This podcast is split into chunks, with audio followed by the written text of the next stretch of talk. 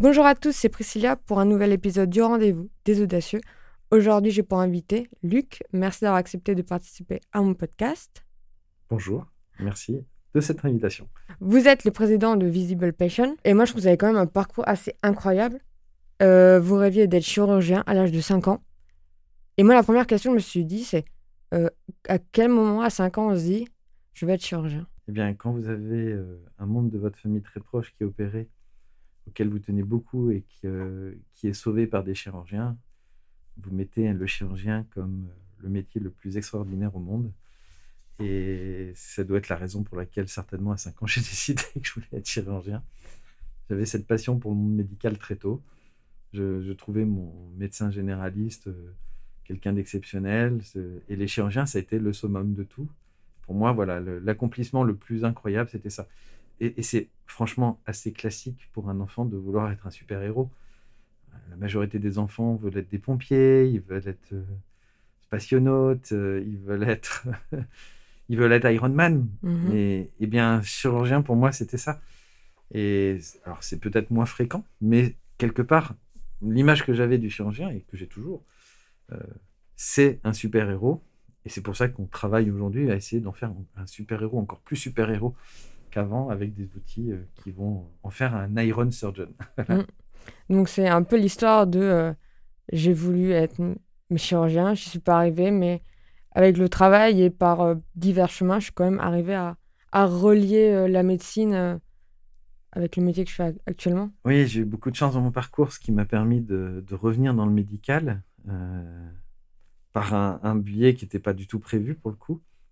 Et puis ensuite, bah, il a fallu construire ça. À partir du moment où j'ai eu cette chance, eh bien, euh, voilà, j'ai foncé pour, euh, pour en faire plus qu'une chance et plus qu'une opportunité et transformer en une véritable histoire. Ce qui m'a permis évidemment euh, bah, d'aller beaucoup plus loin sur ce chemin, de, de, de devenir professeur à la faculté de médecine, de rentrer à l'académie de chirurgie et de proposer ces solutions que l'on a fait pour le chirurgien, au service du chirurgien, mais avec pour objectif à la fin de sauver des vies, sauver des patients. En fait, c'est plutôt ça l'objectif de médecine. Enfin, votre objectif d'être chirurgien, c'est vraiment de sauver les vies. Oui, c'est vraiment le, le leitmotiv même euh, de tout mon parcours et, et- et même de la société Visible Patient. Tous ceux qui viennent ici le savent euh, dans notre société. Euh, toutes les personnes recrutées, ça fait partie des, des points d'entrée, entre guillemets, essentiels. Tout le monde sait que nos valeurs, la première, on est là pour sauver des vies. Donc on doit avoir l'excellence maximale dans tout ce que l'on fait parce que derrière, il y a des patients qui vont bénéficier de ce que l'on fait. Donc si on ne fait pas bien notre travail, ça va être l'inverse. Il risque d'avoir un risque, et ce risque-là, on ne le veut pas. On veut que ça soit l'inverse, on veut que ça soit le mieux possible. Donc nos outils sont essentiels, et cette euh, envie de sauver des vies, ce- cette mission qu'on s'est donnée, eh bien en fait, elle, vous porte, elle vous donne envie de toujours vous, vous dépasser, d'être toujours plus performant, parce que euh, quand vous y arrivez, c'est tellement, c'est un moment vraiment génial à vivre. Vous avez euh, ces exemples que l'on a, parce que nos- les chirurgiens nous font des, des retours de ce qu'ils ont, mais vous êtes, le, vous êtes super heureux. Vous dites voilà, je sais que je sers à quelque chose, je sais que mon travail sert à quelque chose, je sais que ce que l'on fait, ça a du sens et que tous les efforts que l'on que l'on a procurés, que l'on a mis sur la table, eh bien, ils servent à quelque chose de concret. Et ça, c'est extrêmement plaisant dans une vie quand on sait que ce que l'on fait sert à quelque chose. Donc, quand on, quand on vient euh, se présenter pour un travail euh, chez vous, on est tout de suite dans le bain à se dire euh, Les Ça- entretiens passent toujours par une phase euh, où on va, je vais parler avec le futur membre de l'équipe et ça fait partie des questions de base. Pourquoi ils viennent ici Et on discute sur ces aspects-là, l'aspect médical notamment. Et je peux vous dire que tous ceux qui sont ici savent pourquoi ils sont ici. Et quand ils sont ici, d'ailleurs, on, on leur pose la question souvent puisqu'on fait un, on a un trombo, trombo-vidéoscope et ils le disent très souvent. Ici, on, a un travail qui a du sens. Et, donc c'est plaisant quand vous faites un travail qui a du sens. C'est pas toujours le cas. C'est quand vous travaillez euh, pour un métier où vous- et vous en parlez avec des amis et vous dites bah ouais moi ce que je fais ça fait ça bon bah ça sert pas grand chose mais mais voilà quoi faut bien manger il faut bien vivre. Euh, chez VP c'est pas exactement ça. Les, employés ils disent bah voilà nous ce qu'on fait regardez on a reconstruit en 3D cet enfant et grâce à ça bah, il est en vie. Voyez que c'est pas alors il faut tout hein il faut tous les métiers pour réussir. Euh, on peut pas tous avoir un métier comme ça. Mais c'est vrai que c'est extrêmement plaisant quand vous avez cette possibilité-là, c'est une chance inouïe. Donc c'est ce que j'appelle une chance réellement. Et donc venir ici, il faut avoir cette envie-là, il faut avoir envie de se dépasser pour les autres, pour permettre à des personnes euh, d'être mieux opérées, d'être mieux soignées, par le biais d'un médecin qui lui va faire l'acte. Parce que nous, on fait aucun acte. On, fournit un outil, on fournit des outils pour être plus précis, qui vont aider le médecin à faire l'acte et à soigner le patient. Donc on fait, euh, on sauve des vies par procuration quelque part. C'est jamais nous vraiment directement. Je veux dire un peu euh, chirurgien par procuration. C'est ça, c'est ça. C'est comme j'ai pas pu l'être, ben, j'essaye de faire en sorte que tout ce que je vais faire aide celui qui lui va vraiment faire l'acte à la fin. Mais je me demandais, c'est j'ai l'impression de, de, voir, euh, comme dans les films de science-fiction, on voit euh, le.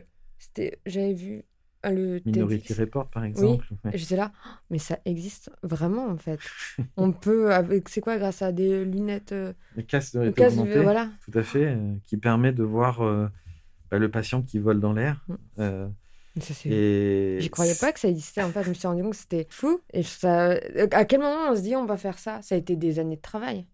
Alors, c'est très amusant parce que euh, mon premier stage dans le domaine médical, qui remonte à 1992. Euh, dans le sud? Dans le sud, à Sophie Antipolis, dans l'équipe de Nicolas Ayache, euh, avait pour objectif de développer un simulateur de chirurgie. Et si j'ai eu ce stage, c'est justement parce que j'étais en master à, Paris, pardon, à, Paris 11 Orsay. Aujourd'hui, c'est un autre nom, mais c'est toujours Paris 11 euh, eh bien, ce stage avait pour objectif de développer ce simulateur et on avait un mode de rendu en trois dimensions. Alors, à l'époque, c'était un crâne avec un casque de réalité virtuelle qui était énorme. Par rapport à ce qu'on fait aujourd'hui, c'est un peu comme les, premiers téléphones portables et ceux qu'on a aujourd'hui. Vous voyez, même type d'écart. Donc, j'ai commencé très tôt à avoir des casques de réalité augmentée ou de réalité virtuelle sur la tête. On avait développé des choses spécifiques pour ça. Et donc, au fur et à mesure, on a vu évoluer les systèmes. Il y a quelques années, il y a eu euh, des lunettes Sony qui étaient vraiment bien, mais Sony a arrêté euh, de travailler sur le sujet. Et puis beaucoup plus récemment, il y a à peu près 4-5 ans, euh, Microsoft a sorti l'HoloLens. Et là, c'était vraiment un autre niveau. des lunettes qui apportaient vraiment cette possibilité de voir en transparence, pas trop lourde. Et le tout dernier est encore mieux, bien plus performant. Et puis maintenant, il y a des concurrents. Donc il y a une diversité d'offres qui commence à naître. Réellement, le, la réalité augmentée, puisque c'est des casques qui rajoutent le modèle numérique 3D que normalement on voit sur un écran. Ils vous le font apparaître dans l'air, comme s'il mhm. flottait devant vous. Euh, et c'est pas un casque qui vous immerge. Ça, c'est des casques de réalité virtuelle où quand vous les mettez, ben, le monde, est, enfin tout est éteint. Vous avez l'impression d'être dans le noir. Et puis vous allumez le casque, hop, vous allez avoir une lumière qui va apparaître et l'écran qui apparaît devant vous. C'est deux choses complètement différentes. Hein. Le casque de réalité augmentée, quand vous le mettez, c'est des verres transparents. Donc vous voyez votre environnement autour de vous et vous allez faire apparaître ce modèle dans l'air. Donc c'est deux approches différentes. Personnellement, je préfère la réalité augmentée pour ce qu'elle est utile dans notre métier. Il faut toujours utiliser les systèmes pour ce qu'ils peuvent être utiles dans votre métier et pas uniquement pour le fait que ah c'est sympa, c'est un système high tech. Non, ça sert à rien. Il faut vraiment exploiter l'outil tel qu'il peut vous apporter un plus. Les cases de réalité augmentée sont beaucoup plus adaptées à, une utilisation chirurgicale que les cases de réalité virtuelle qui vont vous sortir du monde réel. Et mhm. quand vous êtes, par exemple, dans un bloc, il faut surtout pas vous sortir du monde réel.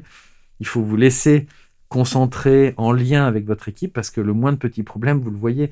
Si, vous avez un casque de réalité virtuelle, vous êtes immergé, vous voyez plus votre équipe, donc ça peut être plus gênant.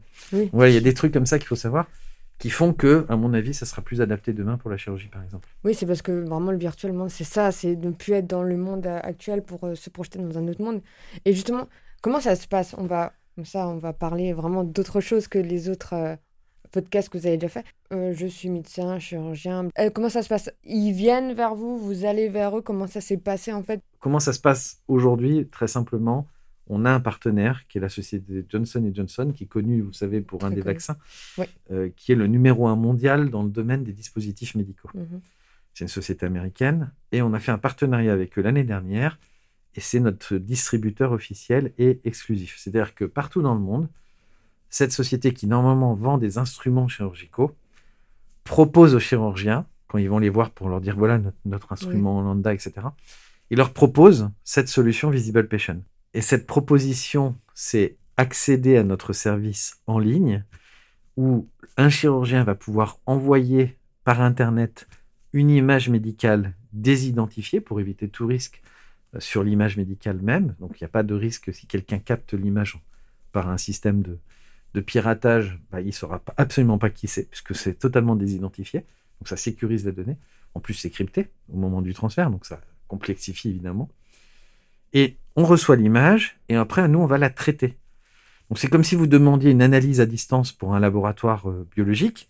Au lieu d'envoyer euh, une pièce anatomique ou du sang, euh, et après il y a une analyse, ben là nous on reçoit une image et on va faire notre analyse. L'analyse c'est de l'informatique, on traite l'image numérique qui est une sorte de photo satellite du patient, une série de planches, de coupes, et de ces coupes en niveau de riz, on va extraire à l'intérieur chacun des organes, chaque structure pathologique et anatomique utile, vaisseau, tumeur, etc.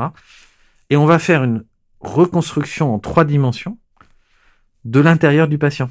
Et cette image tridimensionnelle de l'intérieur du patient va être renvoyée par le même système sécurisé au chirurgien, qui va pouvoir la visualiser sur son smartphone, sur son PC, sur son Mac, ou pourquoi pas sur un casque HoloLens de réalité augmentée, par exemple.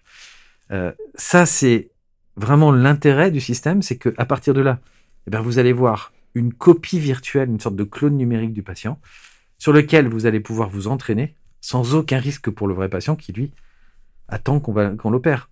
Et le chirurgien va découvrir l'anatomie spécifique propre à ce patient, puisque tous les patients sont différents, grâce à cette copie virtuelle. Donc voilà le principe. L'accès à notre service, bah, si nous on devait vendre partout dans le monde, vous imaginez, il faudrait aller partout pour présenter Visible Patient, etc. Ça nous coûterait très cher. En passant par cette société qui de toute façon va voir les chirurgiens pour leur vendre d'autres produits, eh bien, ils présentent notre produit en plus et ils signent des contrats pour nous. Et ensuite, ils sont mis en lien avec nous. Et voilà comment ça marche. Donc, notre partenaire permet d'accéder à ce service. C'est comme ça que les gens entendent parler de nous, par exemple. Les autres aspects, c'est euh, évidemment les médias, dont vous faites partie. Euh, c'est les assurances, puisque les assurances en France, beaucoup d'assurances privées, hein, prennent en charge à 100% ce coût, puisque c'est une analyse. Vous doutez bien qu'il y a un prix associé à l'analyse. Aujourd'hui, il y a 48 millions de Français qui sont couverts en France pour cette, euh, analyse. Euh, donc, plus on en, en, fera, et mieux ce sera d'ailleurs, puisque ça permet aux, aux patients d'y accéder et aux chirurgiens d'avoir un outil qui va les aider à prendre une décision pour ce patient spécifique. Et est-ce qu'il y a eu des freins? Parce que j'ai l'impression que le monde médical, il est très fermé. Donc quand vous êtes venu avec cette technologie, ça a été bien accueilli? Alors oui, c'est assez différent de ce qu'on a habituellement pour une raison toute simple. Au niveau du monde chirurgical, je parle bien du monde chirurgical, ça a été extrêmement bien accueilli, tout simplement parce qu'on vient de l'IRCAD et que l'IRCAD, c'est un centre de référence pour les chirurgiens à la formation aux techniques modernes, innovantes de chirurgie. À Strasbourg, il y a plus de 6500 chirurgiens qui viennent chaque année se former. À Strasbourg, toujours à l'IRCAD, vous avez 400 000 chirurgiens qui sont connectés tous les mois sur le site de formation continue WebSurge. Strasbourg est reconnu mondialement grâce à l'IRCAD pour ce centre de formation continue qui est présent à Strasbourg mais qui est aussi présent dans plein d'autres pays. Donc comme on vient de l'IRCAD, que ce projet est né à l'IRCAD, qu'il a été développé par l'équipe chirurgicale dont je fais partie, avec euh, cet état d'esprit, c'est-à-dire qu'on faisait un outil pour le chirurgien, bah, le chirurgien, il a juste trouvé ce qu'il espérait, ce qu'il rêvait d'avoir. Et donc l'outil répond parfaitement à ses attentes. Il n'y a pas eu de blocage là-dessus. Pour d'autres disciplines, c'est peut-être un peu différent. Peut-être que pour d'autres disciplines, notre approche répond moins à leurs besoins. Donc il n'y a peut-être pas cet engouement, on va dire, pour d'autres disciplines. Mais pour le chirurgien, ça répond parfaitement à son attente. Donc forcément, il n'y a pas de blocage par rapport à ça. Là, vous êtes sur une spécialité ou vous êtes ouvert à toutes les spécialités en chirurgie On s'est très largement ouvert, puisque l'IRCAD, c'est l'Institut de recherche contre les cancers de l'appareil digestif. Donc, au tout début, on a travaillé que pour le foie, sur le foie, et puis on a étendu. Aujourd'hui, on fait vraiment à peu près toutes les parties du corps humain. Très largement aujourd'hui en tête des demandes, c'est le poumon. Donc, vous voyez, c'est pas du tout l'appareil digestif. Alors, c'est normal, puisque c'est la première cause de cancer dans le monde. Euh, donc, très largement en tête, la demande, c'est des reconstructions 3D du poumon. Euh, vous en avez un exemple ici imprimé, vous voyez, c'est des bronches et des vaisseaux d'un poumon avec une tumeur en verre. Eh bien, ça, c'est ce qui nous est demandé en numéro 1. Ensuite, vous avez le foie et le colorectal. pathologie digestive. Numéro 2, en cancérologie aussi. Donc vous voyez, c'est assez logique, ça, ça suit le cancer, tout simplement parce que l'objectif et le bénéfice que vous allez avoir, c'est que vous allez pouvoir traiter des cancers chirurgicalement de façon extrêmement efficace alors qu'avant on ne pouvait pas. Est-ce que la réalité augmentée est à la hauteur de 2021 et de vos ambitions et de tout ce qui s'est euh, passé durant ces dernières années? Pas encore. C'est-à-dire que c'est pas à la hauteur de, mes attentes, c'est plutôt oui. ce qu'on pourrait imaginer. Non, pas encore parce que hum, on est encore dans les prototypes. Et nous, mon souhait, c'est que ça devienne un produit utilisable au bloc. Et ça, on n'y est pas encore. Alors, il y a des premières expérimentations au bloc. Vous en avez même eu à Strasbourg il n'y a pas très longtemps, qui ont été euh, mis dans les médias. Mais malheureusement, ça reste des expérimentations sur des choses assez basiques, assez simples. Nous, on travaille sur des organes mous, déformables, pas sur de l'os. C'est plus simple, l'os. Mais ça va venir. Ça va venir, ça prend du temps, c'est compliqué. Mais progressivement, ça va se démocratiser et on aura de plus en plus ces systèmes-là. Mais aujourd'hui, on n'est pas encore au niveau de ce qu'on pourrait espérer par rapport aux technos qui existent sur le marché, qui sont disponibles, mais pas encore suffisamment aboutis pour ne pas prendre trop de risques à les utiliser. Parce que faut savoir que dans le domaine médical, c'est ça le point essentiel. On appelle ça l'assurance qualité. Vous avez droit d'utiliser un système que si vous êtes sûr que vous ne prenez pas trop de risques, ou, même que ça réduit le risque, hein, ce serait l'idéal, pour le patient. Si ça réduit le risque, vous pouvez l'utiliser. Si ça augmente le risque, il faut réfléchir au bénéfice-risque. Euh, si le bénéfice est très élevé, alors oui. Si le bénéfice n'est pas suffisamment élevé et qu'on augmente le risque en même temps, alors là, c'est non. La réalité augmentée aujourd'hui, il y a encore trop de risques. C'est-à-dire que je vous montre en transparence où sont les organes dans le patient. Est-ce que c'est vraiment là? Le patient, il respire, il bouge, etc. Est-ce que c'est vraiment là où je dis c'est? Parce que si c'est vraiment là, alors je vais pouvoir faire planter une aiguille, par exemple, pour faire une biopsie. Je vais pouvoir retirer la tumeur. Mais si c'est pas là et que je me suis trompé, ça peut devenir très vite dangereux. Vous voyez, c'est ça le problème.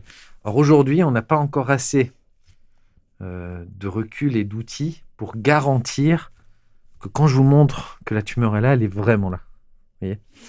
Donc on n'est pas encore à ce niveau-là d'utilisation. Ça va venir. Il faut, il faut continuer à développer ces recherches. C'est vrai qu'on a la chance à Strasbourg d'être à la pointe dans ce domaine. Oui, j'allais dire, parce qu'à Strasbourg, j'ai l'impression que tout ce qui est euh, médecine technologique, et, tout ce qui est plus entreprise par rapport... à... Enfin, vous n'êtes pas une start-up, vous êtes une... Euh, on est une start-up si, une start-up quand même. Et sinon, euh, pas une medtech, c'est ça? On, est, on est une medtech, mais on est surtout une deep tech. Voilà, une deep tech. C'est-à-dire qu'on est une entreprise qui est née de longues recherches. Euh, une medtech, c'est une entreprise du médical. Donc on est aussi une medtech. Euh, et, et, on est une deep tech parce qu'il a fallu de longues années de recherche avant d'aboutir à la solution technologique qui est mise en avant et en vente dans notre solution. Donc c'est la différence avec les sociétés qui ne sont pas des deep tech, qui elles ont pu développer sur une idée assez rapidement développée en un an, deux ans. Ça, c'est pas de la deep tech. Ça a mis combien de temps la deep tech? Enfin, vous? 15 ans dans notre cas. Donc, vous voyez, c'est long. Oui, alors quand les entrepreneurs ils disent ouais, ça fait 3 ans, c'est compliqué, je me dis, il y en a, ils mettent 15 ans, ça va, on peut lâcher un peu de l'est et euh, c'est pas grave en fait. Ah, c'est pas une question de grave ou pas grave en fait, c'est une question de quel est votre plan de développement, combien vous avez euh, mis sur la table pour pouvoir l'atteindre. Voilà, c'est la gravité entre guillemets, c'est euh, est-ce que j'aurai assez d'argent pour développer tout ce que je dois développer avant d'être rentable? Mm. Beaucoup d'entreprises ont mis de très longues années avant d'être rentables. Regardez Google, euh, ou encore aujourd'hui, euh, vous avez euh, la société d'Elon Musk, qui est toujours pas rentable et qui pourtant est la première valorisation. Donc, c'est la question, c'est est-ce que je vais réussir à convaincre suffisamment de personnes qui vont mettre de l'argent pour développer mes technos qui un jour seront rentables ou pas Si vous avez peu d'argent pour ça, bah, il va falloir aller vite parce que vous n'aurez pas assez d'argent pour tenir longtemps. Si vous arrivez à faire un projet sur une longue durée qui est financé sur cette longue durée, ça vous laissera plus de temps, donc vous allez peut-être aller plus loin. Tout dépend aussi de la difficulté de la technologie, parce qu'il y a des technologies où vous êtes en rupture. Donc pour réussir à passer ces barrières scientifiques et technologiques, bah, il faut plus de recherche, plus de temps.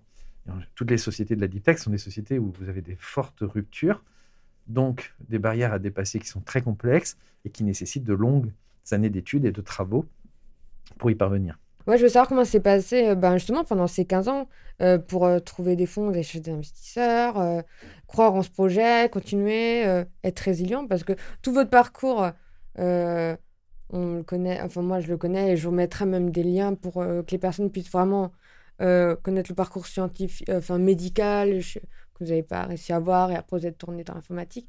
Et justement, nouveau projet, un, peu, je dirais, de la deep tech, en se disant, OK, maintenant, faut que je cherche des fonds, faut qu'on croit mon projet, faut que je le vende. Enfin, c'est quand même un domaine encore différent. Comment on, passe de l'un et de l'autre? Parce que ça n'a rien à voir. J'ai eu de la chance parce qu'une fois de plus, j'ai eu beaucoup de chance dans ma vie. Je suis arrivé à l'IRCAD donc, en 99, après ma thèse, qui était financée par l'IRCAD dans le cadre d'un projet européen. Donc j'ai fait ma thèse de 95 à 98. Entre 98 et 99, j'ai fait mon service militaire. Et en 99, donc, je rejoins l'IRCAD en tant que directeur scientifique, enfin directeur R&D, dans ce domaine qui était nouveau à l'IRCAD, qui était l'informatique. Et là, évidemment, bah, il a fallu, alors on partait de zéro, hein, il n'y avait pas d'équipe, il a fallu créer une équipe, trouver des fonds euh, pour financer ces projets, avec euh, l'IRCAD qui a financé une partie, et des, partenaires qui ont financé l'autre partie. Partenaires qui pouvaient être l'État, par le biais d'appels à projets publics, euh, qui pouvaient être aussi des, fondations, comme la fondation, par exemple, ARC, ou la fondation La Ligue contre le cancer, qui ont aussi beaucoup aidé à l'époque, la région, à l'époque Alsace, ensuite euh, Grand Est. Euh, voilà, on, cherche mm. Au fur et à mesure des financements complémentaires, l'IRCAD ayant fourni évidemment de loin le plus gros financement de tous ces travaux. L'IRCAD est une association but non lucratif qui vise à améliorer les choses. C'est exactement ce qu'elle a fait. Elle a investi dans ces nouvelles technos. Il a fallu toutes ces années. Donc au début, mon travail, c'était à la fois de développer ces solutions et en même temps de trouver des financements pour faciliter ce développement. À l'issue de ces longues années, on est arrivé à une solution qui était vraiment qui avait atteint les objectifs qu'on s'était fixés. C'était en 2013. Et là, on a dit bon, ben maintenant, on va faire une étude de marché pour voir ce qu'on fait. On a été voir des partenaires qui potentiellement auraient pu la, distribuer eux-mêmes, mais le modèle qu'on proposait leur, leur convenait pas. Et donc, on a décidé de créer nous-mêmes la société. Et là, en effet, il faut aller trouver des financeurs. Ce euh, c'est pas du tout les mêmes financeurs, c'est des financeurs privés qui vont mettre de l'argent dans votre structure Première levée de fonds en 2014, 3 millions d'euros. Un seul investisseur, un partenaire industriel du domaine de la chirurgie. Et ensuite, euh, eh bien, la société a commencé à vivre. On s'est développé, on a obtenu notre marque HCE, on a obtenu euh, bah, la, sécurité du système, euh, etc. Le premier produit, les premières ventes, tout ça, c'était très bien. Et là, je suis parti de la société, j'étais le président à ce moment-là, donc en février 2015. Je suis parti parce que j'avais euh, d'autres responsabilités à prendre, notamment à l'Institut hospitalier universitaire de Strasbourg. Et on a trouvé un autre président. Et puis, bon, bah, après, la, société n'a pas vraiment bien réussi à décoller. La situation n'était pas très facile au niveau de, la structure. Et donc, je suis revenu à, la tête de la société en 2019. Euh, non, pardon, en 2017, je dis une bêtise, en septembre 2017, avec pour objectif bah, de l'aider à vraiment décoller. Euh, et ça a fonctionné, c'est-à-dire que très vite, on a pu montrer que bah, tout ce qu'on avait mis en place finalement marchait. On a été chercher des partenaires au niveau des assurances pour couvrir le coût de la, prise en charge de notre modèle. Et on a trouvé des investisseurs et on a levé 12 millions d'euros pour cette deuxième phase de développement de la société. On est passé de 14 personnes en juin 2014, euh, pardon, 2019 à actuellement 55 personnes. vous voyez qu'on a beaucoup grossi en deux ans. Euh, et évidemment, bah, voilà, aujourd'hui, on est euh, sur notre dimension euh, attendue. On est avec un partenariat exceptionnel avec Johnson Johnson. Donc voilà, on a réussi finalement cette première étape. On a réussi à, lever des fonds et on est dans ce qu'on appelle le scale-up. C'est la phase numéro 2 d'une startup. Une fois que vous avez fait la première phase, la deuxième phase, c'est de grossir et d'emporter avec vous le marché. Et on est en plein dans cette phase-là de décollage la question, c'est est-ce qu'on va réussir à sortir de l'attraction terrestre pour pouvoir euh, tourner euh, autour de la Terre? Ça, c'est en cours, on va dire. Alors, c'est sûr qu'avec un partenaire comme Johnson Johnson, ça facilite les choses. C'est sûr que quand on voit nos produits, on comprend qu'on a un fort potentiel. Mais rien n'est jamais gagné. J'aime bien une phrase de Winston Churchill. Le succès n'est pas final, l'échec n'est pas fatal. Ce qui compte, c'est le courage. Je trouve que ça s'adapte parfaitement à un chef d'entreprise. Et, ça s'adapte à toute la vie. Moi, j'ai appris ça très tôt euh, quand j'ai raté médecine. Hein. J'ai fait un énorme, c'était un énorme échec pour moi. Je suis tombé de haut, mais on peut se relever. Et Je sais que dans la vie, dans, le parcours de vie, quel qu'il soit, hein, y compris dans une entreprise, vous avez des hauts, vous avez des bas. Quand c'est le bas, bah, vous tombez, il faut vous relever, il faut remarcher. Donc ça, ça fait partie de la vie. Et, et quand vous avez appris ça, bah, vous savez que c'est pas grave de tomber. Ce qui compte, c'est de repartir, de se remettre sur ses jambes et d'y aller. Et ben voilà, là, on est dans une phase où tout va bien, tant mieux, hein, où la société avance bien, où on a les, ventes qui n'arrêtent pas d'augmenter grâce à notre partenaire Johnson Johnson. Il faut continuer, il faut jamais se reposer sur les lauriers. Si l'échec n'est pas fatal, le succès n'est pas final, c'est ce que dit Winston Churchill. Donc il faut toujours rester vigilant et surtout très humble face à toutes ces difficultés que, que l'on rencontre au quotidien. Regardez le Covid-19, il a mis à terre pas mal d'entreprises qui marchaient très très bien avant. Donc il faut toujours rester vigilant, ne jamais croire que c'est fini, que, tout a, que j'ai tout réussi, c'est fini. Non, non. Toujours se remettre en cause, améliorer les choses, écouter le retour des clients, le retour euh, des équipes, toujours essayer de se remettre en cause pour toujours s'améliorer. Ne jamais croire qu'on a tout fini. C'est ce que vous avez appris en... dans l'entrepreneuriat maintenant? Oui, bah oui, parce que moi, c'est vrai que j'ai pas eu de formation en tant qu'entrepreneur. On pas. Hein. On apprend sur le terrain. Et il y en a, si, il y en a quand même, mais j'ai pas eu ces formations-là. Moi, je, j'ai une formation euh, bah, clairement d'ingénieur, avec un doctorat en informatique mixte avec du médical.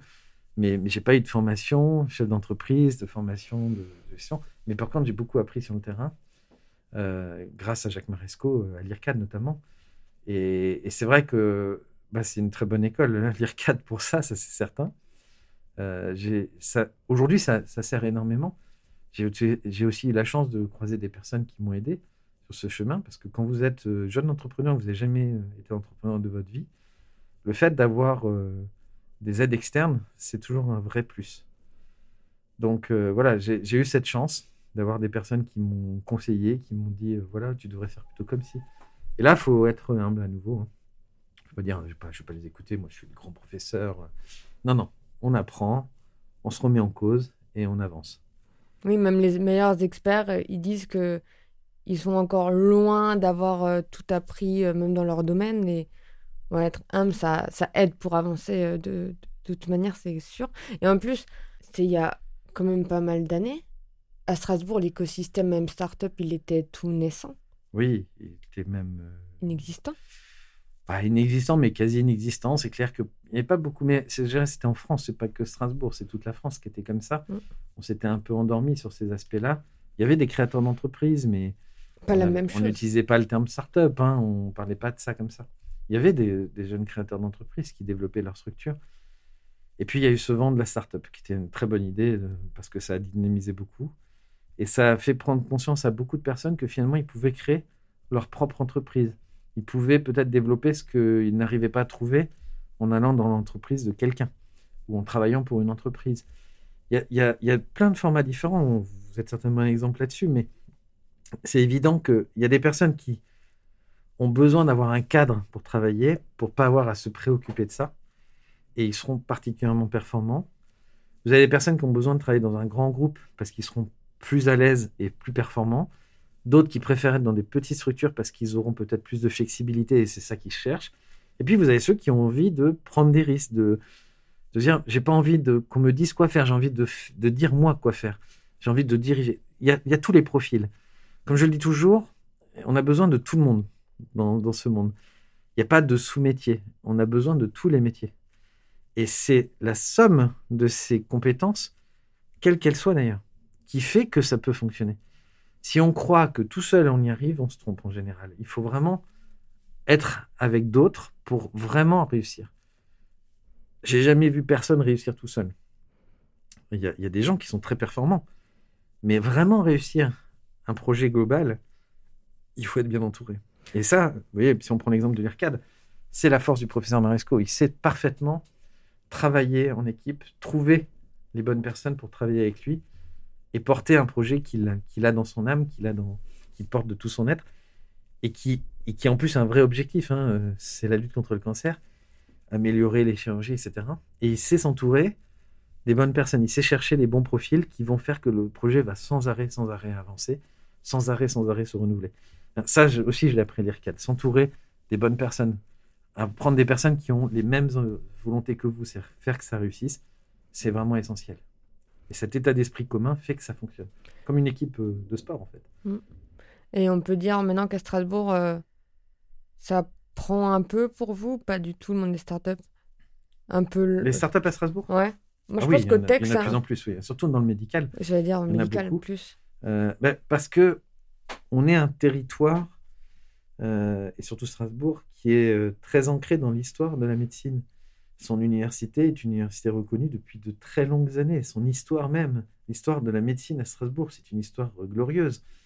Donc, euh, c'est normal, quelque part, qu'on retrouve ça quand vous avez une telle euh, force de développement dans le domaine médical, qui n'est d'ailleurs pas que le domaine chirurgical. Regardez tout ce qui est autour de la pharmacie, pharmaceutique, etc. C'est vraiment, on a cette force, donc il faut évidemment l'exploiter. Mais il n'y a pas que ça comme force. Et ce qui est intéressant, ce que je dis souvent, parce que à une époque, il y avait des, des startups qui n'étaient pas du monde médical qui disaient ah, il y en a que pour le médical. Ils le disent encore. C'est normal, c'est normal. Oui. C'est normal parce que quand vous avez euh, vous vouez toute votre vie, euh, votre force, vos engagements dans un projet qui ne cadre pas dans le discours général de ce qui est mis en avant, bah, c'est plus difficile parce que la communication quand vous êtes une jeune entreprise, c'est essentiel. Alors quand vous êtes aidé dans cette communication, bah, tout va mieux. Mais si vous n'êtes pas aidé parce qu'autour de vous, on parle jamais de vous, c'est beaucoup plus dur. Donc je comprends que ça soit difficile. Par contre, ce qu'il faut comprendre, c'est que ce mécanisme qui permet, dans le territoire euh, strasbourgeois, de développer énormément de structures et beaucoup de projets autour du médical, ne peut qu'aider les autres structures qui ne sont pas dans le médical. Pourquoi? Parce que vous créez autour du monde des startups un écosystème. Moi, si je prends l'exemple de Visible Patient, Visible Patient ne peut pas vivre seul. J'ai regardé, on a plus de 200 partenaires sous-traitants qui travaillent avec nous. 200. Alors, ça peut être pour euh, des choses qui peuvent sembler basiques, hein, euh, nettoyage des bureaux, euh, moins basique peut-être, le, parce que c'est un autre type de métier, les avocats, toute la partie expertise comptable, mais plein de choses différentes. L'achat des ordinateurs, etc. Des, choses qui peuvent paraître logiques et rudimentaires aux choses les plus complexes. On a en tout 200 partenaires sur le territoire. Donc une petite boîte comme moi, pour fonctionner, a besoin de ces personnes. Mais évidemment, ces autres 200 entreprises qui travaillent avec moi, s'il n'y avait que moi comme client, elles ne marcheraient pas. Donc en développant un écosystème autour des startups, vous développez l'écosystème des 200 entreprises qui ne sont pas du tout spécialisées dans ce que je suis en train de vous dire. Si vous prenez un avocat dans le droit des affaires, il n'est pas forcément spécialisé dans le monde médical. Il est spécialisé dans le droit des affaires. Si vous prenez une société qui va nettoyer vos bureaux, elle n'est pas spécialisée dans le monde médical nécessairement. Oui, à l'hôpital, pas dans des bureaux comme cela. Donc, ce qui est intéressant, c'est que grâce à cet écosystème, vous développez un ensemble de services qui va servir des boîtes comme la mienne, mais aussi d'autres sociétés qui ne sont pas du tout dans le médical. C'est pour ça que je dis, c'est un plus d'avoir une thématique forte, parce que vous attirez des, investisseurs et vous créez un écosystème qui bénéficiera non seulement à ces industries qui sont peut-être plus mis en avant, mais aussi aux autres qui ont envie de se développer dans un autre domaine. Et c'est ça qui peut aider tout le monde. Moi, je crois en cette vertu où vous allez avoir peut-être un, un point de qui va se voir plus de loin, une sorte de phare. Et quand vous arrivez sur place, vous êtes investisseur. Vous avez envie de mettre de l'argent dans des boîtes. Vous savez que là, ça va être du médical. Vous venez voir, vous découvrez le médical. Et parce que vous êtes là, vous allez dire Ah, mais ils font quoi eux, à côté? Ah, ils font pas du tout. Ah, mais c'est intéressant ce qu'ils font eux aussi. Vous aviez prévu d'investir dans le médical et peut-être que vous allez investir dans autre chose. Et c'est ça qu'il faut imaginer. C'est-à-dire que la force d'un écosystème, c'est de proposer un axe principal qui va être très très attractif pour faire venir des investisseurs. Et quand ces investisseurs sont là, ils vont se dire mais en fait il y a plein d'autres choses ici. S'il n'y a pas d'autres choses, ben, ils verront pas autre chose. Mais si vous êtes présent sur ce territoire, vous savez que vous aurez des investisseurs présents, donc vous aurez plus de chances de financer. Oui, ça peut faire un peu un effet domino en disant Ah, il y a une euh, chose qui marche, une grosse lumière, voilà. Ah, mais oui, il y a aussi la, la tech, la food tech. euh. Oui, c'est ça. Et, et on- dans le domaine, on en a pas mal aussi dans d'autres. Alors, Foodtech, mais pas que. hein. Vous avez euh, des sociétés dans l'écologie, par exemple, Mm. puisqu'on est un territoire qui aujourd'hui essaye de développer ça un peu plus que d'autres. Et ben, ça, ça peut être attractif. Et puis, il y a des sociétés de tout type, en fait. hein. Il n'y a, pas- il y a pas vraiment de frontières à ce niveau-là. Et, et c'est là où vous pouvez vous dire si j'ai un bon écosystème, C'est pas grave finalement. Regardez la Silicon Valley, elle n'est pas dédiée à une techno en particulier, c'est euh, les innovations. Il n'y a pas euh, médical, pas il y a, bien sûr qu'il y a du médical, mais il n'y a pas que du médical, vous voyez ce que je veux dire mm. Mais à la base, c'est parti sur les ordinateurs. Et après, ça s'est ça irradié sur plein d'autres choses. Donc on peut imaginer, euh, on peut imaginer évidemment la même chose pour nous ici en Alsace. On a un joli territoire pour ça. On il faut profiter de cette, de cette locomotive, euh, qui est un peu comme avec une locomotive, on est en hiver, il y a de la neige. Bah, c'est un peu un chasse-neige. Il va dégager les problèmes devant et, et, derrière, les wagons, ils vont pouvoir en profiter pour pouvoir récupérer des passagers qui vont peut-être venir parce que la locomotive est super géniale et elle dégage la neige, mais ils vont se rendre compte qu'il y a aussi des super wagons derrière et peut-être plus intéressant encore que la locomotive. Donc voilà, faut pas le voir en concurrence, faut le voir plutôt en, en opportunité. Et on vous a jamais dit d'aller à Paris? Ah ben, On m'a dit d'aller dans plein d'endroits ah. autres que... pourquoi rester à Strasbourg? C'est la province euh. Alors on est beaucoup mieux en fait finalement en province qu'à Paris. Euh, parce que... Alors ça dépend pourquoi bien sûr, mais ici on a la force euh, d'un territoire où tout le monde se connaît c'est petit, les gens se connaissent. Moi, je connais plein de sociétés qui n'ont rien à voir avec mon domaine. On peut parler assez facilement. Il y a moins de concurrence aussi entre nous. À Paris, il y a une très forte concurrence. Il y a des états d'esprit aussi un peu différents.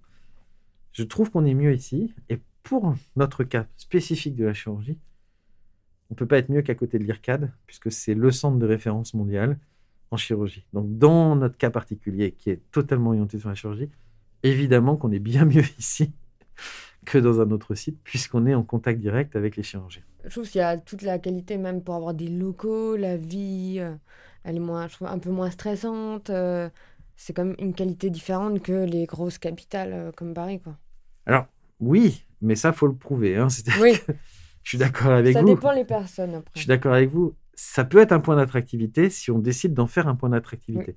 Vous savez que j'ai fait partie de, Strasbourg Optimiste, qui avait été faite par la ville, euh, la mairie précédente, où on avait une politique justement d'attractivité sur cette thématique-là.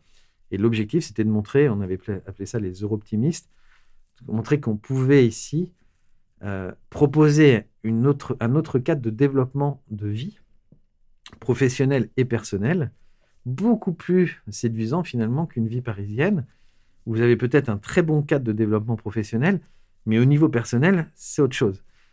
Parce que quand vous faites euh, une heure de trajet le matin, une heure de trajet le soir, que vous voyez vos enfants que très peu finalement, parce que ben, vous avez moins de temps, c'est peut-être beaucoup moins agréable qu'une ville comme Strasbourg où vous êtes à 15 minutes de, mm. de, votre travail, ou éventuellement même le midi, vous pouvez rentrer chez vous.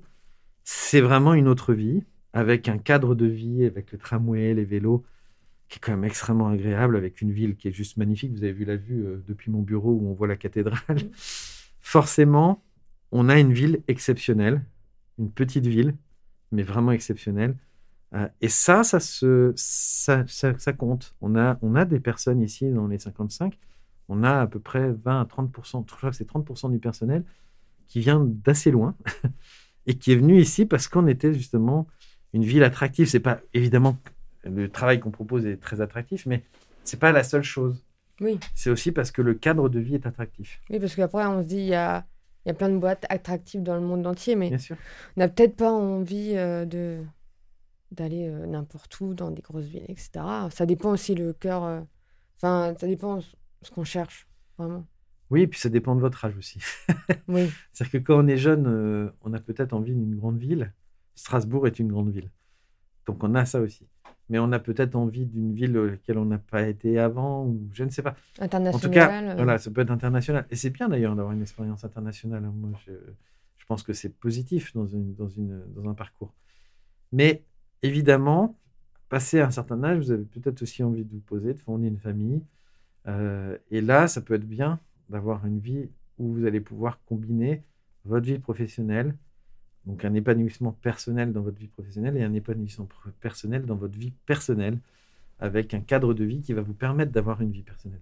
Strasbourg le permet. Mais aussi, j'allais dire, si on s'éloigne à 15 minutes, on peut avoir quelque chose de. Oui, c'est une ville à 15 minutes. Mm. C'est ce que j'appelle une ville à 15 minutes. C'est-à-dire que grâce au tramway, vous pouvez aller très vite euh, dans des petits coins sympas et venir travailler au centre-ville ou d'ailleurs à l'extérieur, puisque tout n'est pas centralisé. C'est justement aussi une force. Donc voilà, vous avez un, beau territoire. Euh, en plus, le train marche bien autour. Hein. C'est-à-dire que vous pouvez aussi vivre dans des, petites, euh, dans des petits villages euh, assez sympathiques tout autour et venir travailler là assez rapidement aussi. Hein.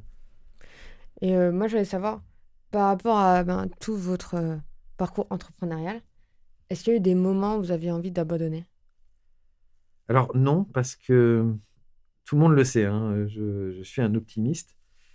Euh, ça, fait partie de mes caractéristiques. C'est-à-dire que à aucun moment, quand je pense qu'on peut y arriver, je vais douter qu'on va y arriver en fait.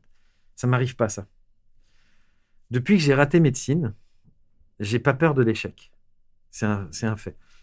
J'ai raté ce qui avait de plus important pour moi quand j'ai raté médecine. Je voulais être chirurgien, je le serai jamais.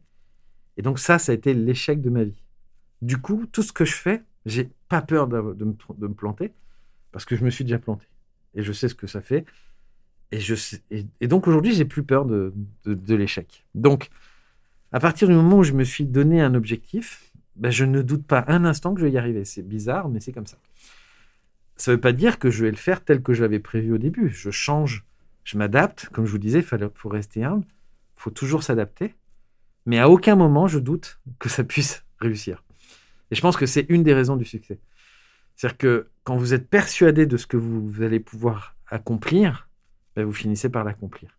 Il faut mettre beaucoup d'énergie, beaucoup de travail, bien sûr. Ça ne se fait pas en claquant des doigts. Ça ne se fait pas juste en le croyant. C'est parce que vous allez agir. C'est pas juste la croyance, c'est l'action. Mais ça, ça vous aide beaucoup. Cette confiance en vous, cette force que vous avez en étant persuadé, ben vous persuadez aussi les autres. Et c'est une sorte de passion hein, qui, ça s'entend, je pense, quand je parle et quand je vous présente les choses.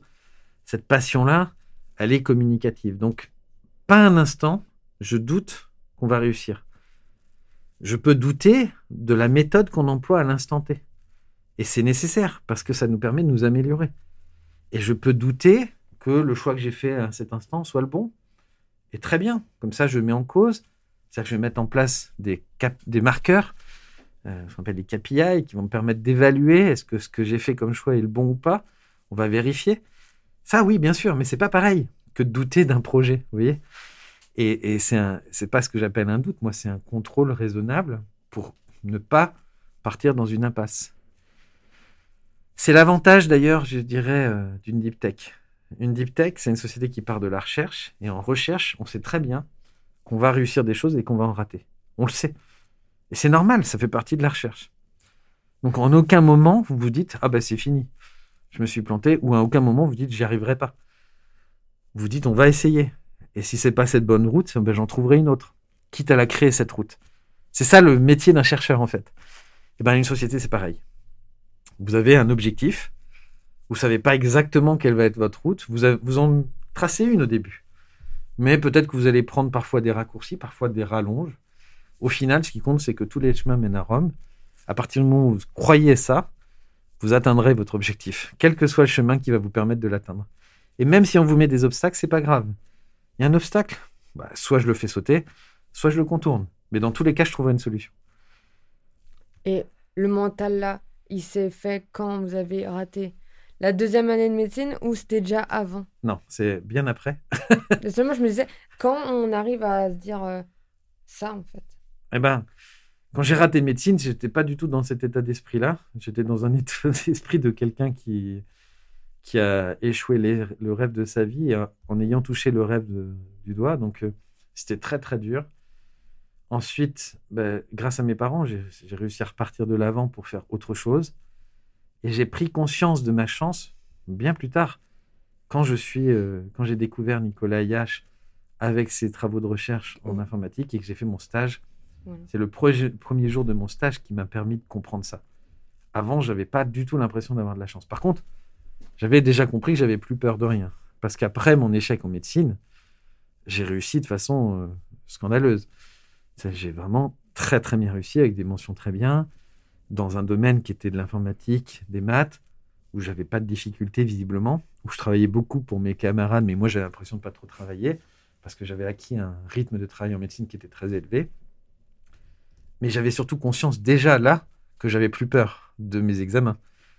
Parce qu'en fait, si j'échouais là, c'était pas grave. De toute façon, c'était pas ça pour moi. J'avais échoué médecine. J'avais échoué ce que je voulais faire. Échouer là, c'était pas grave.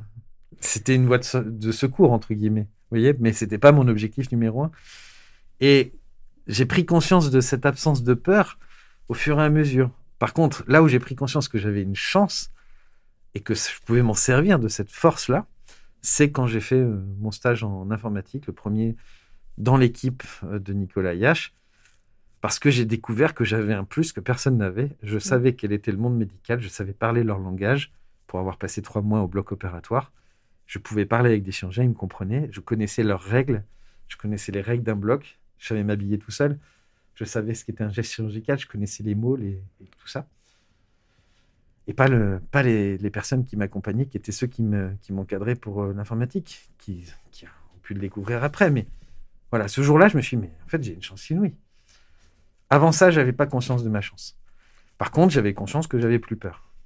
Et ça s'est ça s'est passé assez vite en fait cette conscience du fait que j'avais plus peur parce que pour tout vous dire, je jouais beaucoup au tennis à l'époque et j'étais très très bon en entraînement mais très mauvais en, en tournoi.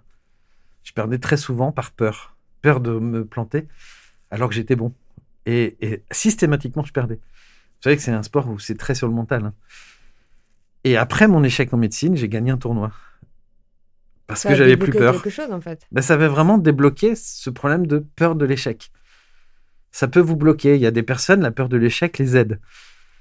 Moi, clairement, c'était pas le cas. Et à partir du moment où j'ai eu un vrai échec très important, qui a été, euh, qui restera l'échec de ma vie, je le redis, eh bien, après, j'avais plus peur de l'échec. Et ça, ça m'a vraiment libéré là-dessus. Je fais de la boxe et il y a un jeune en boxe, il doit avoir 15 ans, il est extrêmement bon. Et quand il va pareil sur le ring, il perd tout le temps ses, euh, vrais combats. Et euh, c'est fou, je pense qu'il doit avoir peur aussi euh, quand, quand il rentre. Quoi. Bah, c'est ce que je vous dis, c'est la peur de l'échec. Ça peut tout à fait vous gêner, vous paralyser au moment où vous faites. Au tennis, c'est très facile, hein, vous le voyez, ce qu'on appelle jouer petit bras. Oui. Jouer petit bras, c'est exactement ça. C'est que normalement, vous donnez un coup monumental. Et là, au moment où vous allez faire le geste, vous doutez de votre geste et vous ralentissez, vous faites un petit coup, et puis là, vous en prenez plein la tête c'est hyper classique. Mais comment faire sauter ça? Ça, c'est vraiment une question que je me pose.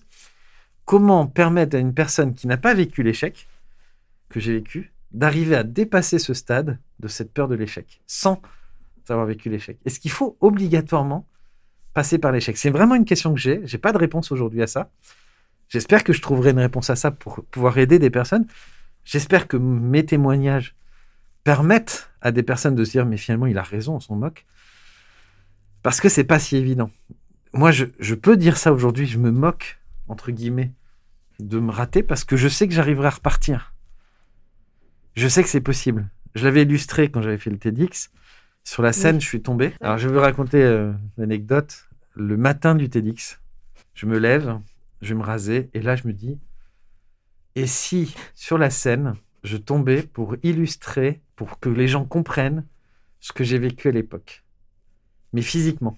Il faut pas avoir peur de se faire très mal en fait. Hein. Alors qu'est-ce que j'ai fait? J'étais en train de me raser, j'ai été chercher ma tablette et j'ai mis sur YouTube comment tomber sans se faire mal. C'est histoire vraie. Hein et donc j'ai regardé des vidéos et, j'ai regardé comment je pouvais tomber sans me faire mal. Voilà. Et puis après je suis parti au TEDx. Ah ouais, non mais... et, euh, et donc euh, arrivé au TEDx, mon coach euh, m'a dit, je, lui ai dit, écoute, il faut que je te dise un truc. J'ai l'intention de tomber sur scène. Il me dit, comment ça? Oui, euh, au moment où j'ai parlé de mon échec, je vais tomber volontairement. Et l'objectif, c'est que au moment où je vais tomber, il faut le dire à personne. Je dis, au moment où je vais tomber, je suis sûr et certain qu'il y a plusieurs personnes qui vont se lever en, ayant peur pour pouvoir venir m'aider. J'en suis sûr. Et je lui dis, mais je te le dis au cas où. au cas où les gens se disent bah, c'est spray, peut-être que je vais mal le faire, etc. Voilà, prépare-toi au cas où. Et il me dit mais tu vas te faire mal en tombant, tu t'es entraîné? Je lui dis oui, oui, je me suis entraîné ce matin. Bon, je m'étais entraîné à regarder des vidéos. Voilà, voilà comment ça s'est passé en vrai. Et, et donc arrivé sur la scène, euh, ben, si vous avez vu la vidéo, vous verrez. À un moment donné, je tombe. Et ce qui se passe, mais ça, ça se voit pas dans la vidéo. Non, mais la chute est très bien faite. Hein. oui, mais ce qui se voit pas dans la vidéo, c'est qu'une fois tombé, il y a plein de monde qui s'est levé dans la salle. Ah, moi, j'ai vu juste le petit jeune. Vous avez vu celui qui était Oui. sur la scène, qui Oui. était le, une, une- qui faisait partie de l'équipe, celui qui m'avait à le Mm. micro, qui quand m'a vu tomber s'est précipité. Ah oui, il a eu le réflexe. Mais dans la salle, il y a plein de gens qui se sont levés, plusieurs qui sont venus jusqu'au bord euh, pour. euh, On se mince, qu'est-ce qui se passe Il faut l'aider. Et ça, c'était génial. Parce que ce que j'ai dit à ce moment-là, et je vais le redire là, c'est que dans la vie, il faut pas avoir peur de tomber pour une raison toute simple. Quel que soit ce qui se passera, vous aurez plein de gens qui vont peut-être passer à côté de vous quand vous serez tombé par terre, mais il y aura toujours au moins une personne qui va vous tendre la main. Et c'est là où il faut être humble. C'est là où il faut ravaler son, son ego et accepter cette main tendue qui va vous aider à vous relever. Si vous acceptez cette main tendue, vous pourrez vous relever et repartir. Donc c'est pour ça que c'est si important, cette humilité, d'accepter bah, de ne pas être le surhomme qu'on peut peut-être imaginer ou qu'on espère être, de se dire bah, finalement bah, je peux être bon mais je peux aussi être mauvais. Ça fait partie de... C'est normal. faut pas surestimer une personne, faut pas non plus la sous-estimer. Chacun a ses capacités, ses limites. On va avoir des hauts et des bas.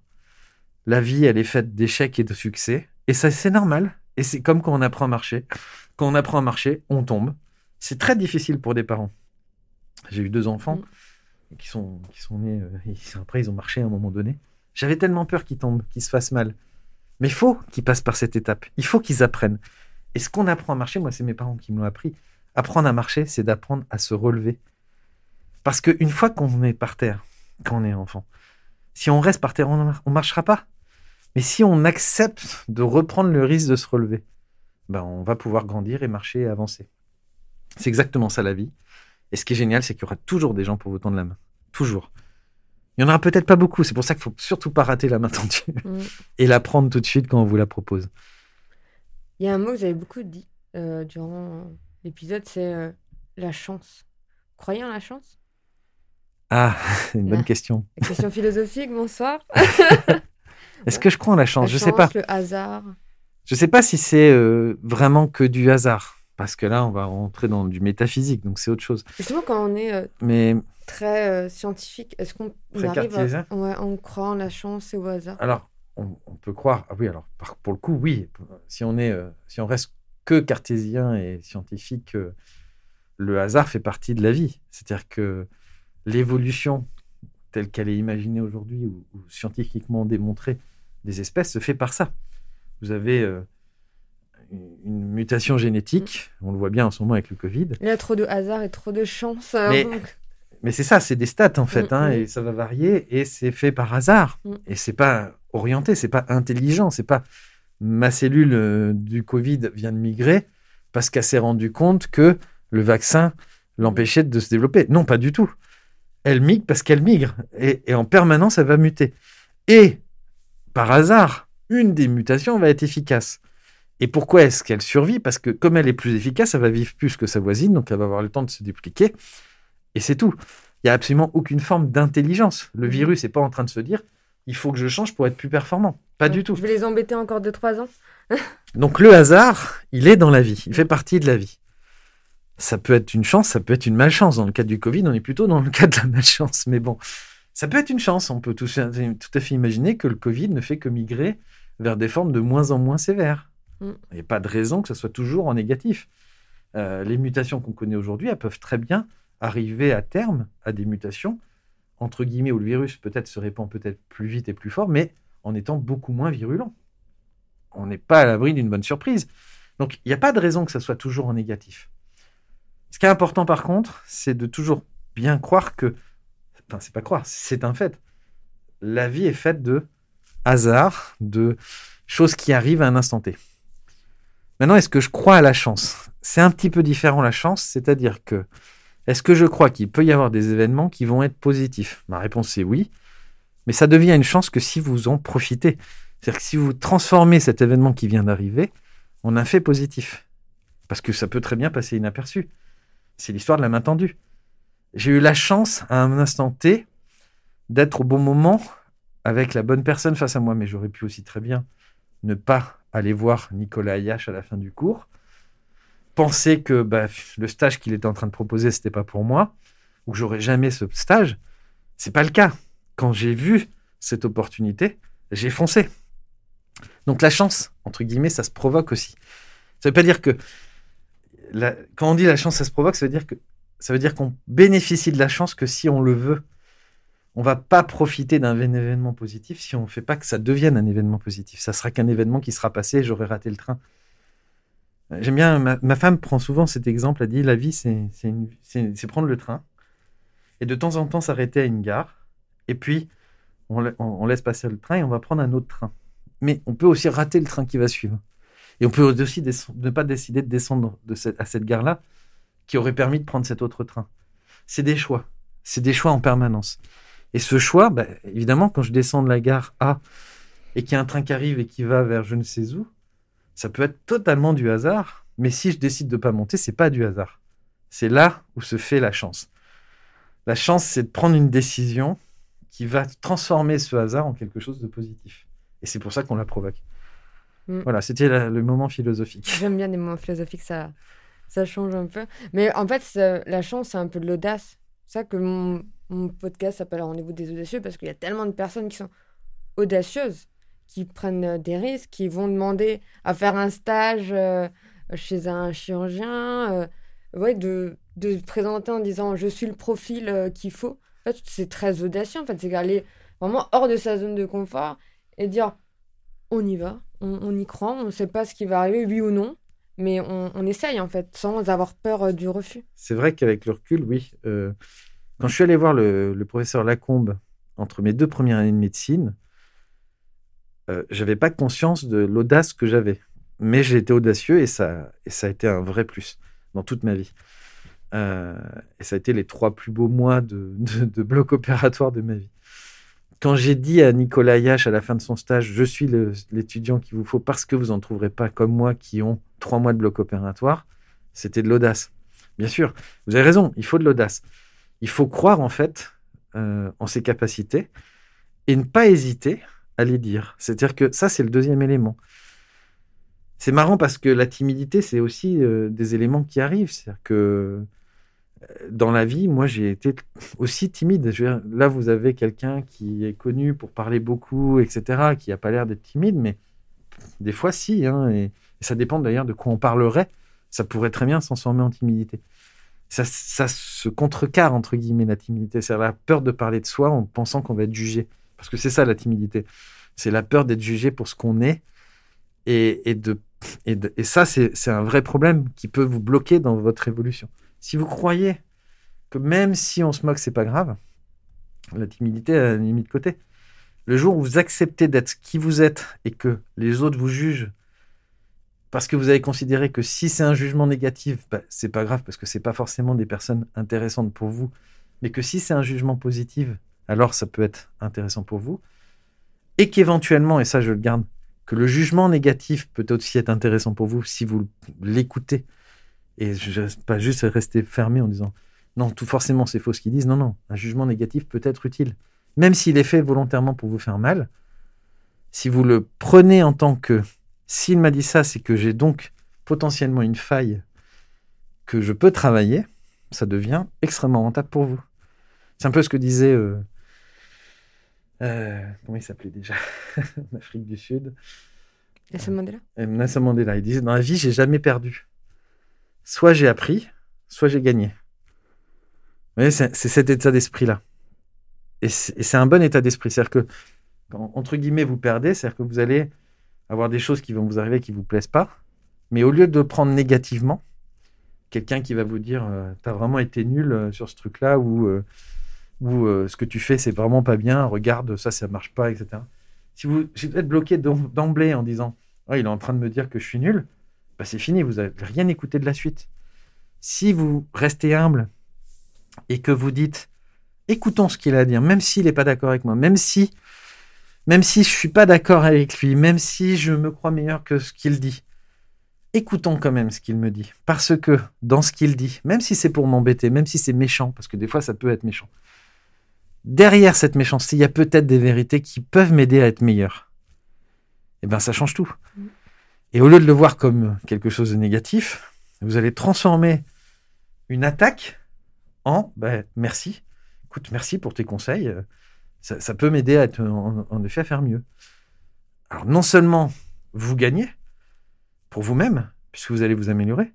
Mais en plus, vous gagnez si l'autre a fait ça pour être méchant avec vous, parce que vous il va se dire, mais mince, euh, moi je voulais juste qu'il soit pas bien, et là en fait il est, il est bien.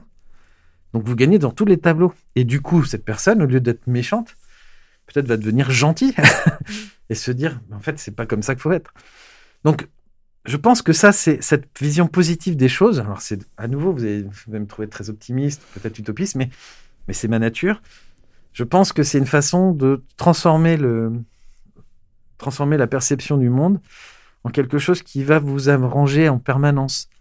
Soit j'apprends, soit je gagne, mais jamais je perds. Et ça, c'est une, c'est une chose qui a évolué chez moi, parce que quand je, quand avant médecine, quand je me plantais, je me plantais et je perdais fort. Après, j'ai compris que non, je perdais pas en fait.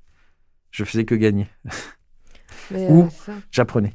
on dit que c'est c'est bien d'être positif et optimiste, c'est une très bonne qualité, mais c'est pas bien de, l'être- de le vouloir l'être en s'obligeant de tout le temps dire non, il faut que tu sois positif et pas vivre en fait ces émotions euh, négatives. C'est ça le, le côté mauvais de la positive attitude, on dirait. Ouais, c'est pas, c'est pas de la positive attitude, hein, ce que je vous dis. Oui, Moi, non, mais justement, c'est c'est bien d'avoir une vision positive et optimiste. Et après, il y a le problème, c'est qu'il y a des gens qui sont en positivité toxique et qui disent non, faut que je sois hyper positif. Et ça, c'est contre nature et contre-productif. Mais en fait, si vous avez, si vous pensez intérieurement que ça va pas, Oui.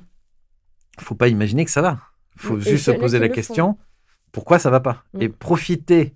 Et je dis bien profiter de cet état d'es- cet état d'esprit pour comprendre ce qui va pas. Ça, ça sert à rien de me convaincre que ça va si ça va pas. C'est complètement, c'est, de se mettre des œillères à Mm. nouveau. Donc cette positive attitude finalement, elle est pas si positive que ça. Elle est re- re- nier la réalité.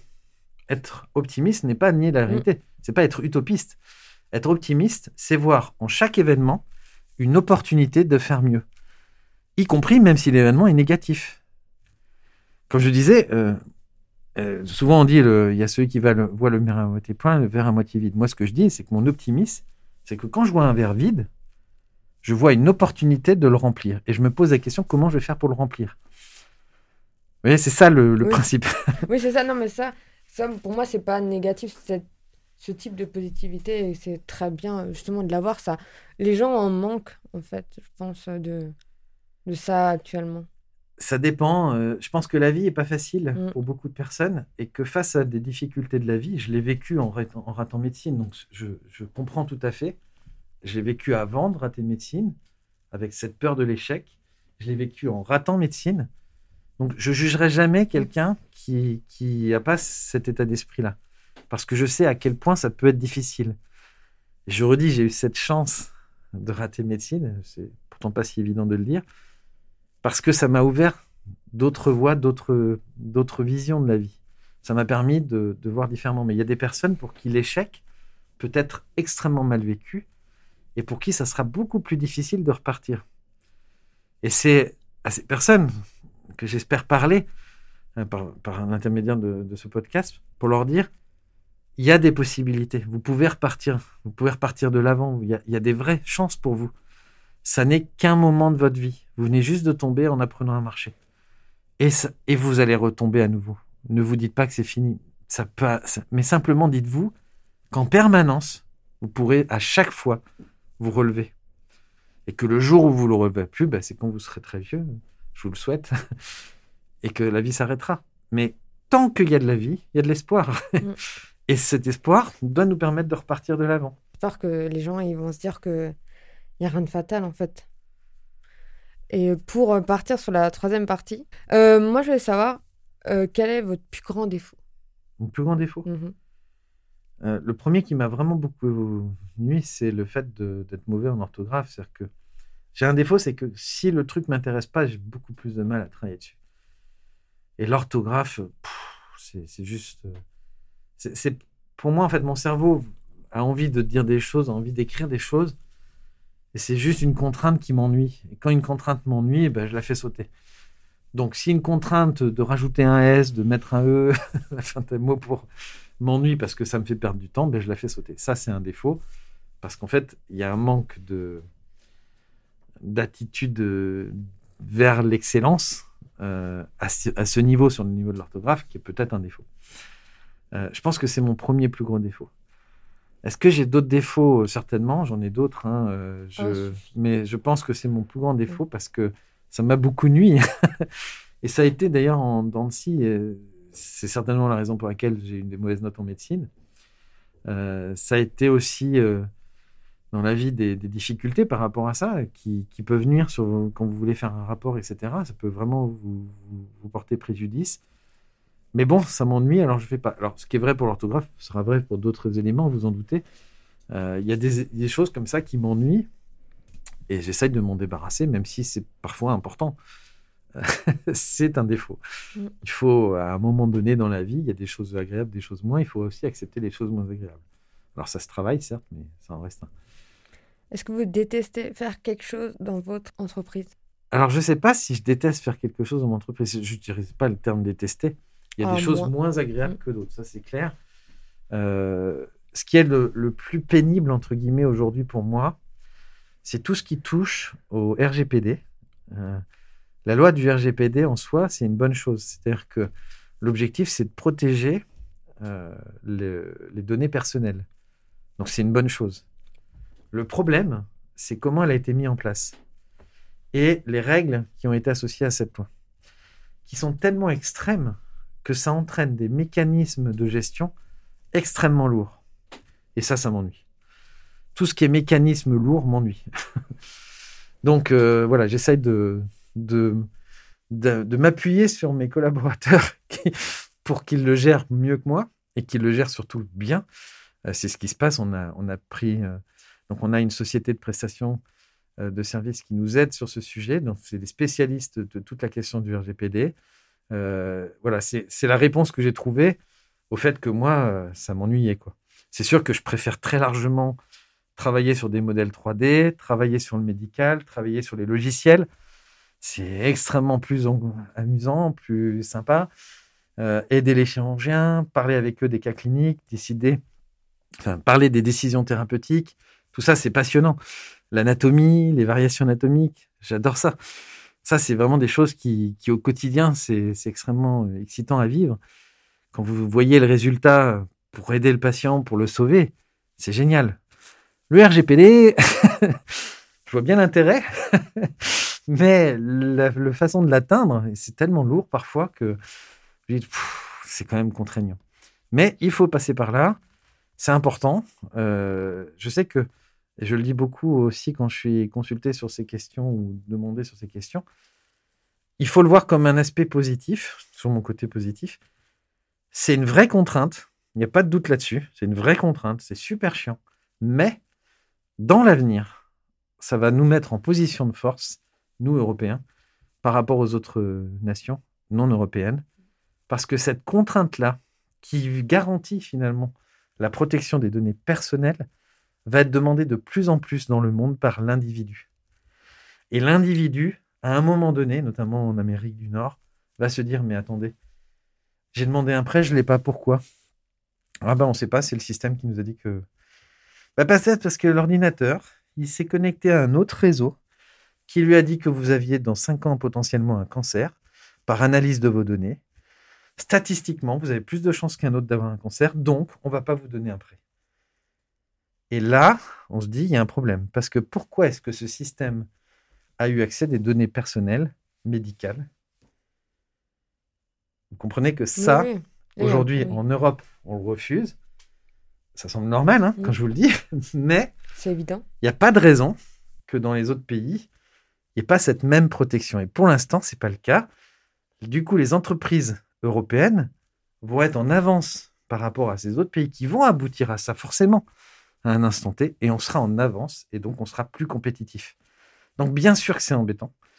Bien sûr qu'aujourd'hui c'est un boulet, mais des fois il faut partir avec un peu de retard pour faire des choses innovantes avant les autres pour ensuite être en compétition. Là encore, le chercheur parle, on sait que ça peut prendre du temps, c'est de l'énergie, mais à la fin on gagne. Et ce qui est vrai là est vrai pour d'autres domaines. Prenons l'écologie. Si en Europe, on est en avance de phase sur l'écologie, les autres pays devront y venir à un moment donné. Les pays qui aujourd'hui vivent à fond sur le pétrole, à un moment donné, il n'y aura plus de pétrole, ils vont faire quoi? Si nous, avant, on s'est dit, OK, on a le pétrole aujourd'hui, on a le nucléaire, on a plein de systèmes, super, travaillons pour d'autres choses. Soyons en avance de face, ça coûte de l'argent, c'est contraignant, faisons-le. C'est la même chose. Et vous voyez ça, cet état d'esprit-là, c'est je me mets des contraintes pour améliorer la vie. Et à la fin, parce que j'ai cherché à améliorer la vie, eh bien, ça sera sur le plan économique bénéficiaire à ma structure, à mon pays, à, ma région, à l'Europe, et donc au monde, parce que finalement, les autres suivront les mêmes voies. Est-ce que vous avez une anecdote honteuse ou marrante à nous partager? Alors, on va partir sur une marrante, parce que les honteuses, en général, on les garde, mais je m'en souviens pas pour tout vous dire. D'honteuse. Par contre, une marrante, oui, il y en a au moins une. C'est euh, pourquoi je suis venu à l'IRCAD et pas. Euh, et pourquoi j'ai pas accepté le poste chez General Electric? Et l'anecdote rigolote, en fait. Euh, à la fin de ma thèse, Jacques Maresco me propose un poste, mais avant lui, la Société Générale Électrique, un géant américain dans le domaine de l'imagerie médicale, me propose aussi un poste. Je fais plusieurs entretiens et il me sélectionne.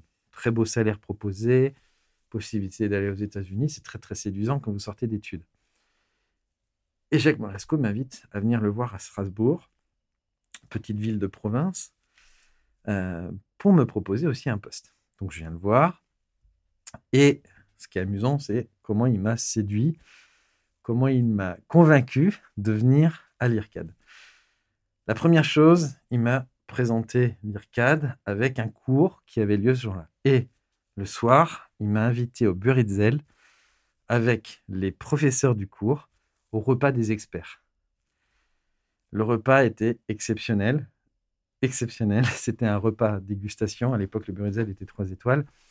Et Vraiment, c'était un repas, mais j'oublierai jamais. Pas que pour ce qu'on a mangé, mais aussi parce que les personnes qui étaient là étaient des chirurgiens exceptionnels, qui avaient des anecdotes de vie exceptionnelles.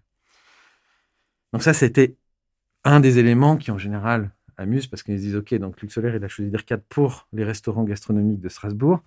L'autre raison, c'est qu'il m'a dit, si tu viens à l'IRCAD, tu pourras aller au bloc autant de fois que tu voudras. Et ça, c'était une raison qui m'a totalement séduit. Donc ça, c'est une anecdote autour d'un repas. Je vous en donner une autre autour d'un repas.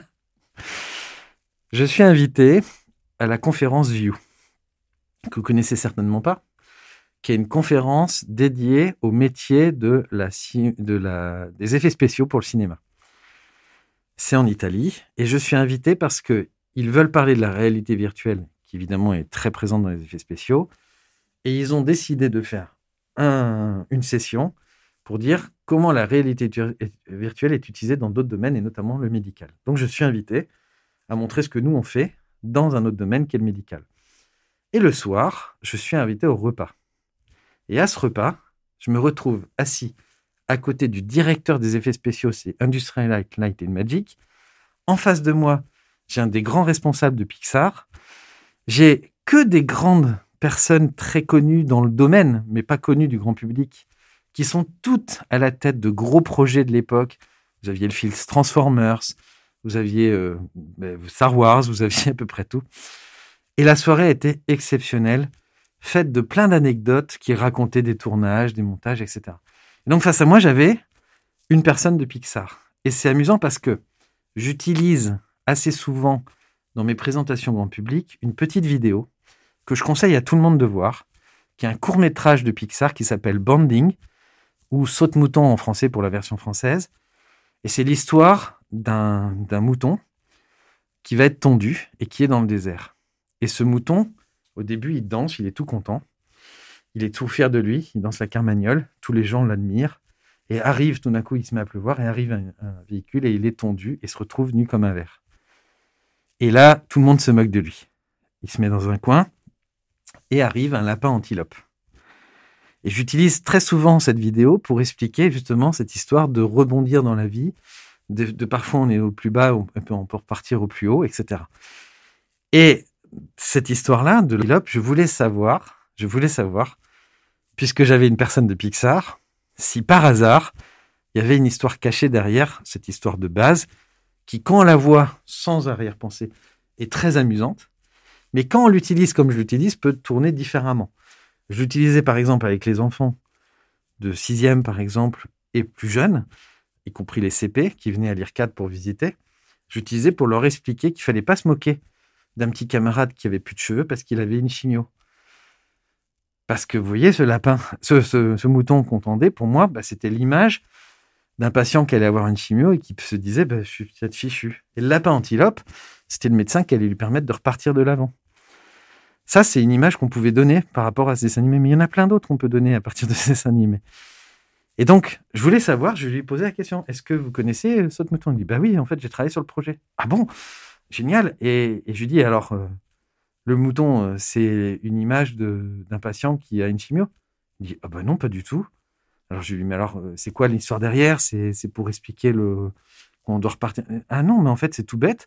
Le, celui qui a créé l'histoire, il rentrait de Las Vegas, il est passé dans le désert du Nevada, et là, il y a eu une averse de pluie qui est, qui arrivée dans le désert, c'est assez rare.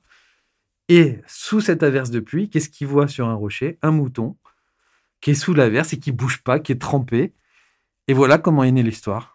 Et j'étais méga déçu parce que moi, je m'attendais à ce que ça soit une histoire qui était. Et pas du tout, là-bas, c'était juste ça. C'était une histoire vraie d'un mouton sous la pluie.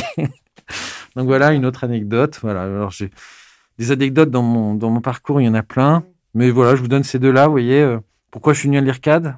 Avec un repas et la promesse du bloc.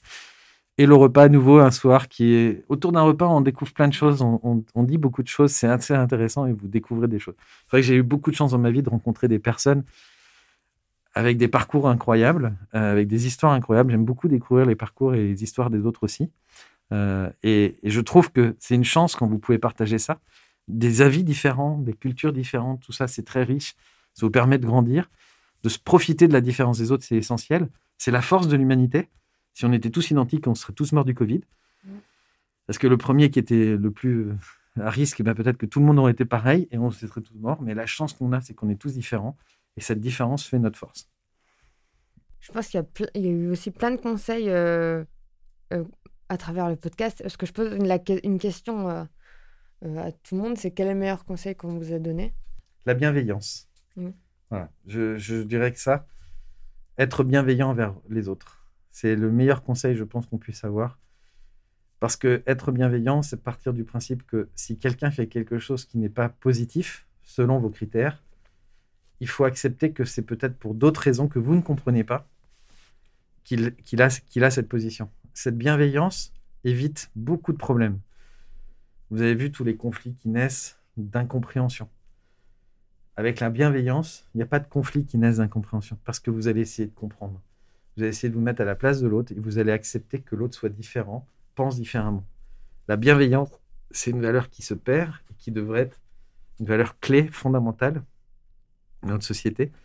Donc si j'ai un conseil à donner pour tout chef d'entreprise, pour toute personne d'ailleurs dans la vie, Soyez bienveillant. Ne partez pas du principe que parce que la personne pense différemment, c'est un con. Parce que la personne pense différemment, c'est un sale type. Il a certainement dans sa vie une raison, une histoire qui l'ont entraîné vers ça, si c'est négatif. Et on voit dans le monde actuel, il y a beaucoup de choses négatives qui sont véhiculées, beaucoup de messages négatifs qui sont véhiculés. Et si vous n'êtes pas bienveillant envers lui, jamais lui-même deviendra bienveillant. C'est impossible. Il va se mettre dans une situation d'opposition, et vous n'aurez jamais personne d'ouvert. Si vous êtes bienveillant envers une personne qui a des pensées négatives, qui va être dans le rejet, dans le déni, dans, plein de choses, il va pouvoir évoluer pour aller vers du plus positif. Donc la bienveillance ne fait que arranger les choses et permet d'éviter des conflits, voire de faire en sorte que les gens vivent mieux ensemble. Donc mon conseil, c'est soyez bienveillants. Et euh, juste pour la dernière question là, après ça clôture le podcast. Quelle personne vous me conseillerez d'interviewer? Ah, Il y a plein de personnes que je pourrais vous conseiller d'interviewer. Il y a une personne que j'apprécie beaucoup, que j'ai croisée euh, il n'y a pas si longtemps que ça, mais maintenant ça fait un bout de un bout d'année. C'est Dan Leclerc. Euh, je savais, je ne sais pas pourquoi vous avez mis, mais je ne sais pas pourquoi. Et euh, Parce que j'ai, c'est fou. J'ai une vraie admiration pour, pour Dan Leclerc. Il a un parcours exceptionnel. Il a changé de, de vie. Il a changé son parcours en cours de parce qu'il faisait pas ce qu'il aimait ou parce qu'il a décidé de changer parce que c'était pas sa passion. C'est un peu votre histoire d'ailleurs. Vous avez décidé de changer malgré toutes les difficultés que ça représentait parce que c'était pas votre passion. Et j'aime bien les personnes qui prennent ce genre de risque et qui vont au bout de, de leurs rêves, au bout de leur, euh, de leur histoire, même si c'est risqué, même si c'est contre les vents, contre la vie même peut-être de ces personnes autour d'eux. Ils savent qu'au fond d'eux, ce qui compte, c'est vraiment ça. Et ça, c'est ces personnes avec des grands cœurs souvent qui, qui, ont cette, ces directions-là. Parce que s'opposer à, à, tout un monde qui vous dit que, un, vous n'êtes pas fait pour ça, que deux, euh, il faut pas faire ça, etc. Vous en aurez toujours des contres. Et accepter de se dire, c'est pas grave. Parce que mon rêve, c'est ça. Au moins, je vais essayer. Bah, c'est déjà beaucoup. C'est un énorme courage. Et quand en plus vous avez euh, la personnalité d'Anne Leclerc, c'est vraiment une chance. Donc, voilà, je vous donne comme nom d'Anne Leclerc. Euh, et, et, vous verrez que ça vaut le coup parce que il a plein de choses à partager. Il aura des super anecdotes à vous raconter. Il, il est, euh, il, voilà, il est aussi quelqu'un avec un grand cœur. Voilà, j'apprécie beaucoup Dan Leclerc, vous l'avez compris. et, et, pourtant, c'est un, c'est un autre univers, c'est une autre, une autre histoire, ça n'a rien à voir. Et je vous conseille de rencontrer Dan Leclerc. Pour anecdote, en fait, euh, déjà, je sais pas pourquoi j'ai pensé, quand j'ai posé cette question, je sais pas pourquoi je me suis dit que vous allez me, présenter, me parler de Dan Leclerc. C'est un, improbable. et je sais pas pourquoi. Et en fait, pour anecdote, je, mon coach en boxe, euh, qui écoute beaucoup mes podcasts, il m'a dit oui, euh, tu devrais interroger deux personnes. Je dis ah, ok. Et il m'a dit vous. Et il m'a dit Dan Leclerc. C'est marrant. je dis improbable. Ah, j'aurais pu vous dire, euh, j'aurais pu vous dire plein d'autres personnes. la, la, première autre personne à laquelle j'aurais pu penser, c'était Jacques Maresco. Parce que je lui dois tellement à Jacques Maresco. C'est quelqu'un d'exceptionnel. Il a un parcours hallucinant. Mais il va peut-être vous redire des choses que je vous ai déjà dit. Il y aura moins d'écart, entre guillemets, parce que moi, j'ai beaucoup appris de Jacques Maresco. Et beaucoup de choses que je vous ai dit, vous le entendrez chez lui. Donc, c'est pour ça que j'ai mhm. plutôt orienté vers Dan, qui, lui, a un parcours alors, sans aucun, aucun rapport, avec un discours qui sera forcément très différent. Et ça, c'est intéressant, je pense. C'est pour ça que je vous ai proposé Dan plutôt que, que Jacques. Mais, et l'autre personne auquel, évidemment, naturellement, mais j'en ai beaucoup parlé euh, dans ce podcast, c'est Jacques Maresco. Donc, merci, euh, Luc, d'avoir répondu à toutes mes questions. Le podcast va être un peu long. Ça sera. J'aime bien ce que. Faudra couper. Fur, et à mesure, mes podcasts deviennent de plus en plus longs. merci, merci, merci à vous.